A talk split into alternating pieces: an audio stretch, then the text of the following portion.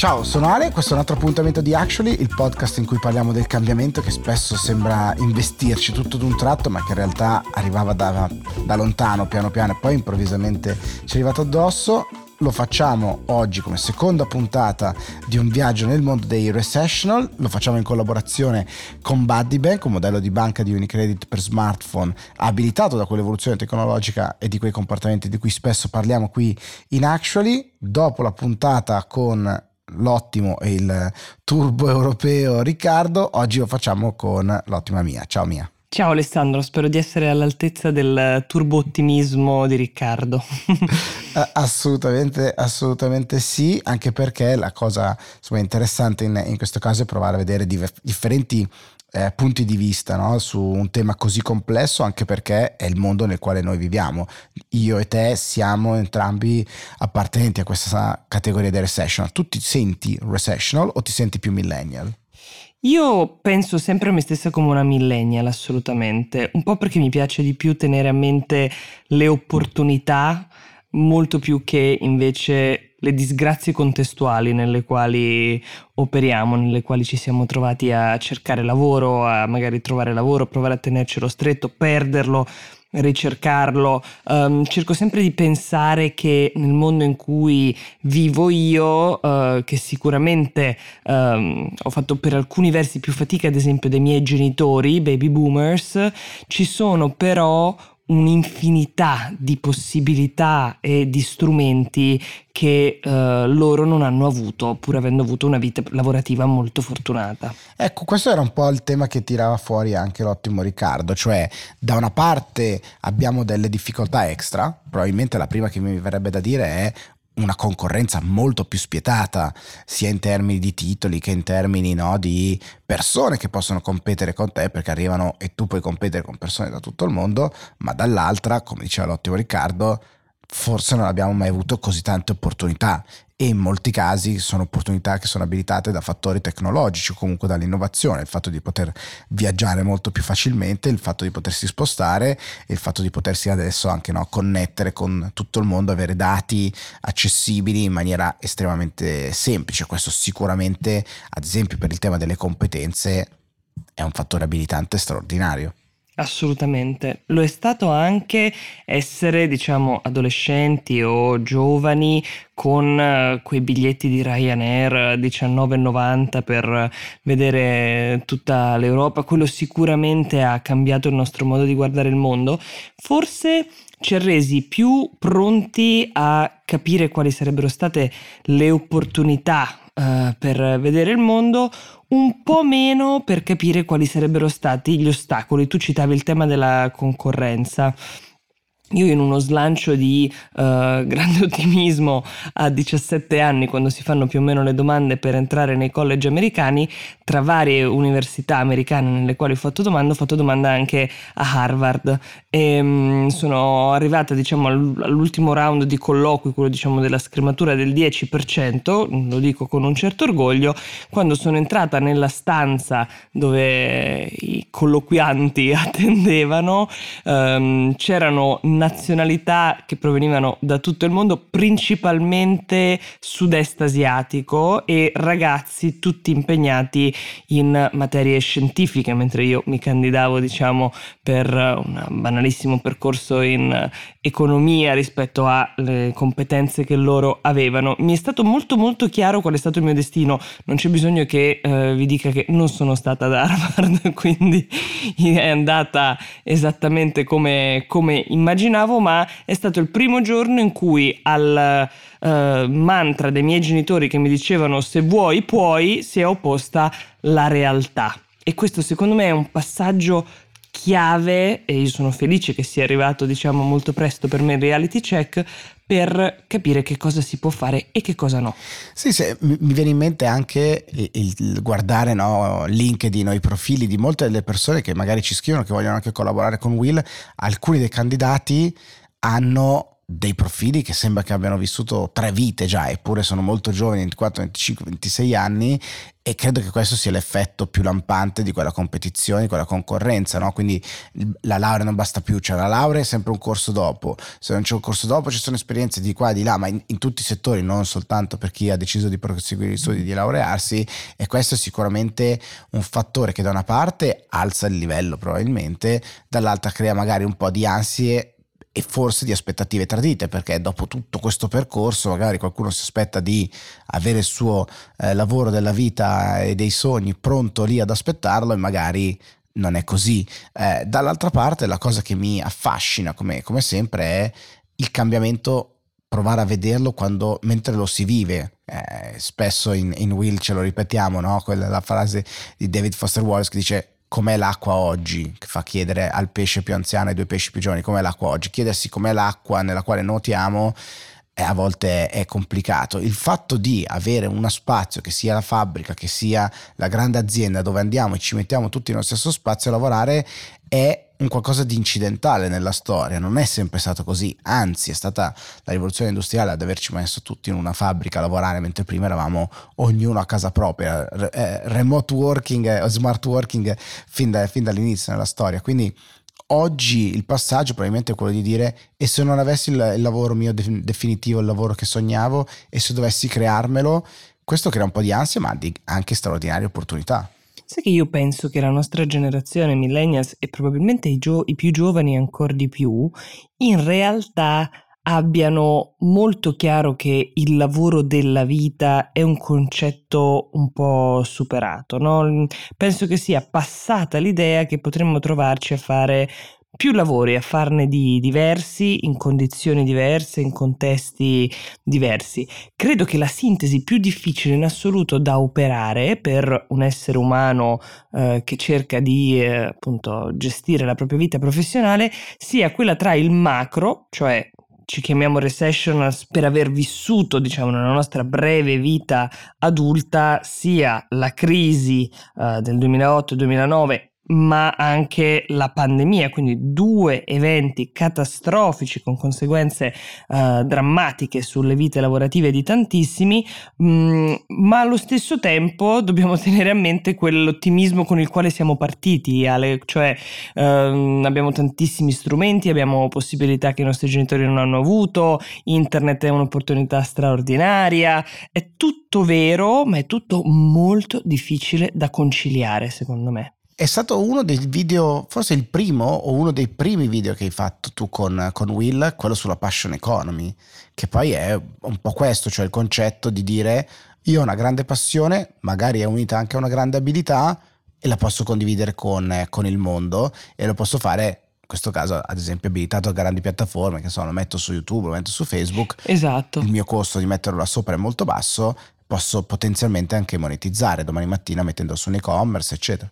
Io spiegavo per provare a spiegarlo per chi non avesse visto quel, quel servizio, era, mm, il tema erano le piattaforme che stanno sorgendo che permettono alle persone che um, avevano perso il lavoro, mm, probabilmente avevano delle difficoltà lavorative durante la pandemia, di mettere a frutto le proprie competenze. Cioè se io uh, sapevo, facevo l'istruttore di uh, pianoforte, uh, mi ingegnavo nel momento in cui non potevo più andare a fare lezione mostrando, facendo dei corsi online. Ovviamente questa cosa funzionava per alcuni che riuscivano ad arrivare ad una massa critica un tempo, no? Noi siamo abituati al fatto che lo youtuber è un mestiere soltanto se fai i milioni, invece queste piattaforme riuscivano a mettere in contatto un numero sufficiente di persone per cui io, mia, da casa, decidevo di riprendere ad esempio le lezioni di pianoforte corrispondendo una cifra tra i 5, 10, 15, 20, 50 dollari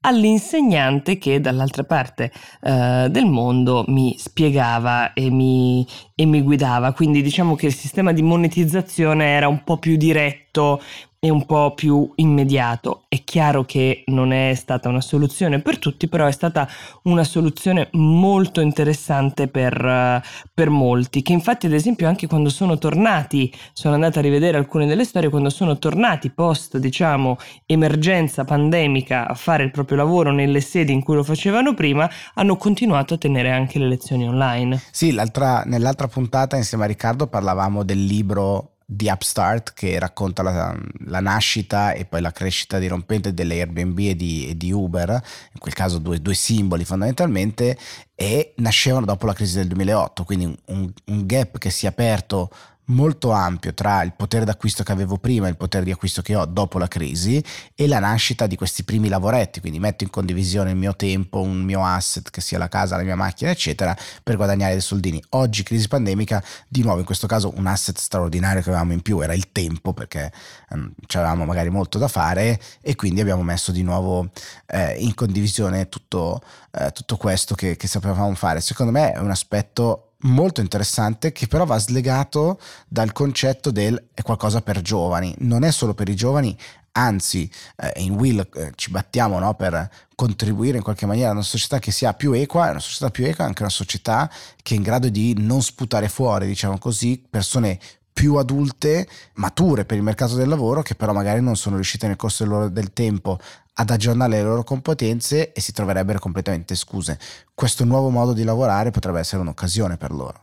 Sì, io penso che mh, adesso non voglio fare quella dall'animo uh, socialista retro, però sono convinta che lo Stato, che i governi debbano assumersi sempre una piccola parte di responsabilità nell'aiutare le persone a cambiare rotta. Quando arriva la crisi, quando alcuni mestieri vengono spazzati via uh, dall'evolversi uh, del mercato lavorativo, io penso che lo Stato abbia non voglio dire l'obbligo di trovarti un lavoro perché non lo penso, penso che però abbia un obbligo morale nel metterti in mano degli strumenti che ti aiutino a cercarlo e a trovarlo. Quindi quando si parla soprattutto di persone di una certa età, che si trovano magari a fare dei lavori della cosiddetta new economy, spesso ci sono delle barriere, non so se lo hai notato, magari osservando i tuoi genitori, i tuoi parenti, i tuoi zii, maneggiano uno smartphone diversamente da come lo facciamo noi, ovviamente, no? Com-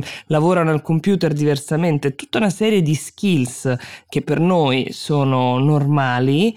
Uh, secondo me, mm, adesso ho fatto questi due esempi, ma ovviamente vale per una serie di altri strumenti, dovrebbero essere Ehm, messi a disposizione di chi si trova nella condizione di uh, doversi adattare. Ecco. Decisamente che è quello dell'idea del lifelong uh, learning, no? quindi sì. l'idea di continuare a imparare durante tutta la tua vita, non solo se c'è stato un momento del, dello studio iniziale.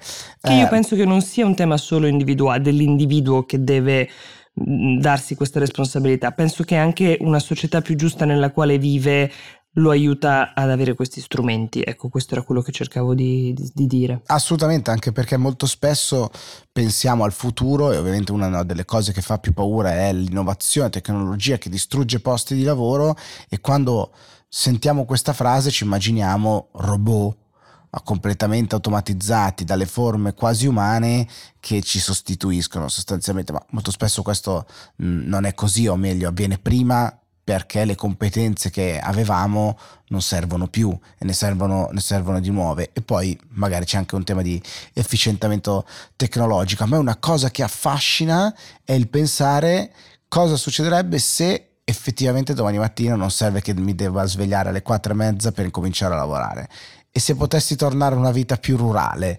più all'antica, diciamo così, non dovendo lavorare e la tecnologia mi sostituisse. Credo che in una vita rurale tu comunque ti alzeresti molto presto al mattino, almeno con il sorgere del sole. Esatto. Ho dei ritmi diversi, naturalmente, ho dei ritmi diversi, ma è affascinante l'idea da estremizzare quella che dicevamo prima, cioè che siamo stati per poco tempo nel corso della storia per davvero all'interno della fabbrica come forza produttiva uh-huh. e ne possiamo uscire, ne possiamo uscire perché abilitati dalle tecnologie a lavorare da, dappertutto e quindi possiamo lavorare dal mare, ma all'estremo ne usciamo perché la tecnologia ci ha sostituito e allora ha automatizzato gran parte dei processi e noi che cosa rimaniamo a fare?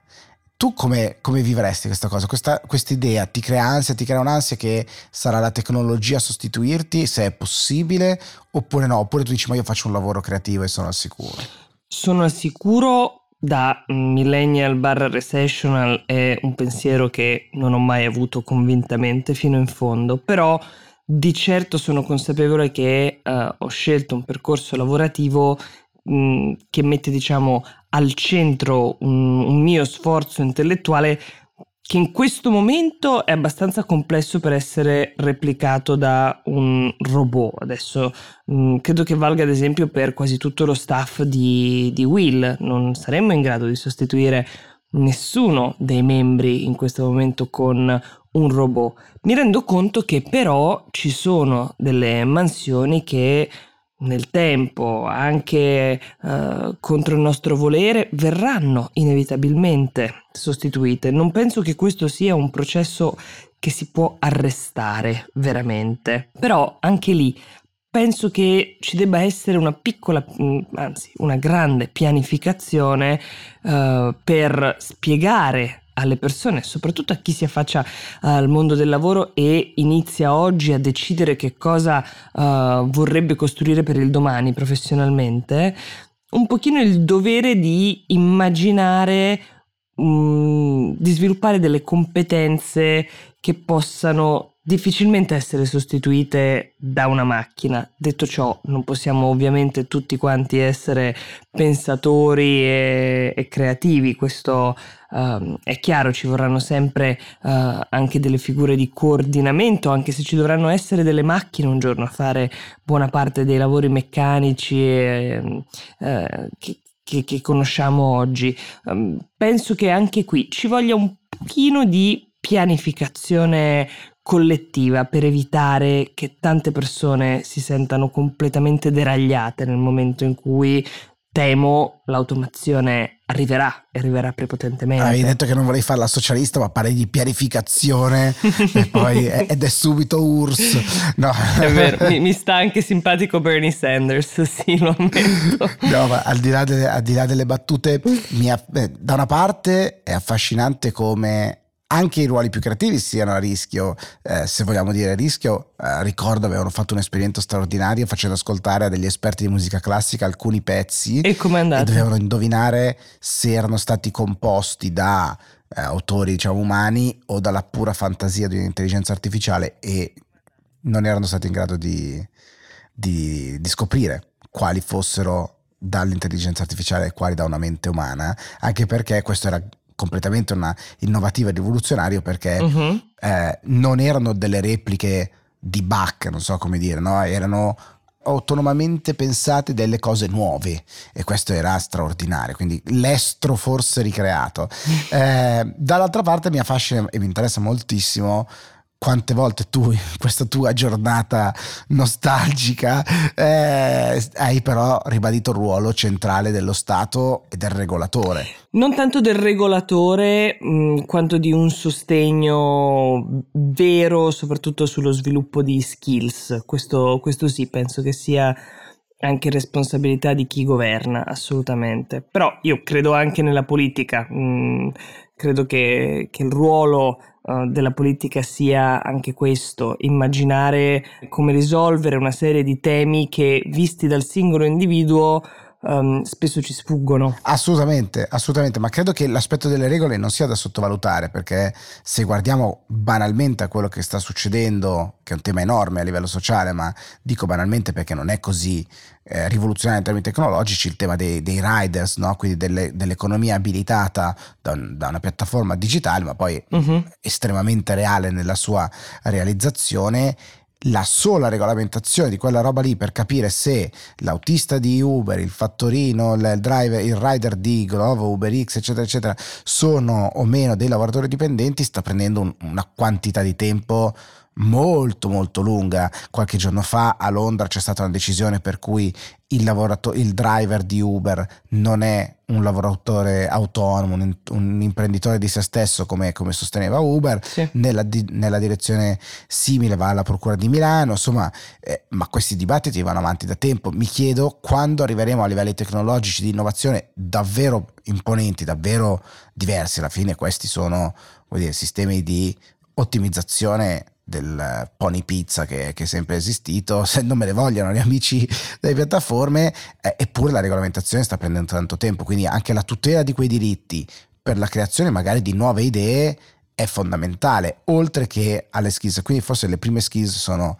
per il regolatore che se non capisce appieno il funzionamento della piattaforma rischia di perdere molto tempo prima di riuscire a creare un contesto eh, sufficientemente interessante. Se quelle piattaforme non avranno la possibilità di svilupparsi in una maniera sana, consolidata e che non sia negativa per i lavoratori, magari meno persone le vedranno come un'opportunità e quindi meno persone avranno chance di integrare il loro reddito e via discorrendo, quindi tutto si tiene insieme.